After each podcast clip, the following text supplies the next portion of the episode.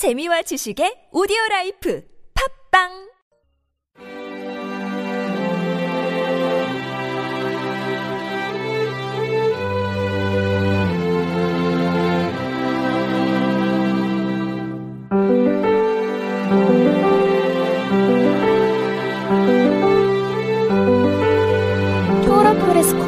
Nose on her face, and Dorothy opened her eyes.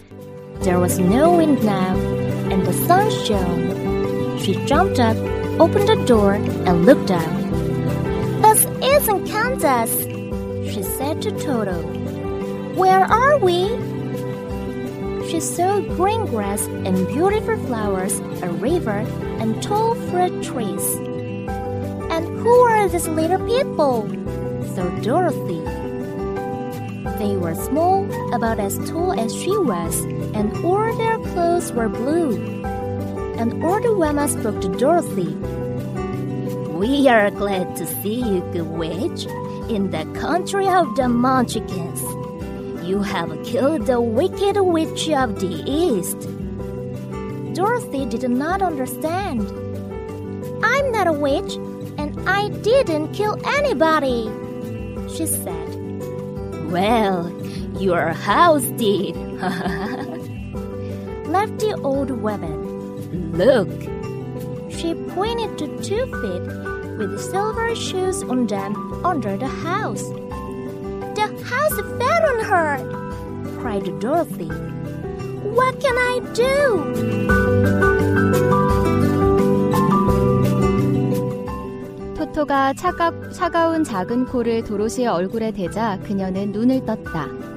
이제 바람은 불지 않고 햇빛이 비쳤다. 그녀는 벌떡 일어나 문을 열고 밖을 내다보았다. "여긴 캔자스가 아니야." 그녀가 토토에게 말했다. "여기가 어디지?" 그녀는 푸른 잔디와 아름다운 꽃들, 강과 키 큰 과일 나무들을 보았다. "그리고 이 조그만 사람들은 누굴까?" 하고 도로시는 생각했다. 그들은 그녀의 키와 비슷한 정도로 작았고 옷은 모두 파란색이었다. 한 할머니가 도로시에게 말했다. "착한 마녀님, 먼치킨들의 나라에서 당신을 만나게 되어 반가워요. 당신이 사악한 동쪽 마녀를 죽였어요." 도로시는 무슨 말인지 몰랐다. "전 마녀가 아니에요. 그리고 아무도 죽이지 않았어요." 그녀가 말했다. "그럼 내 집이 그랬구나." 할머니가 웃었다. "봐." 그녀는 은빛 구두를 신은 채 집 밑에 깔린 2발을 가리켰다.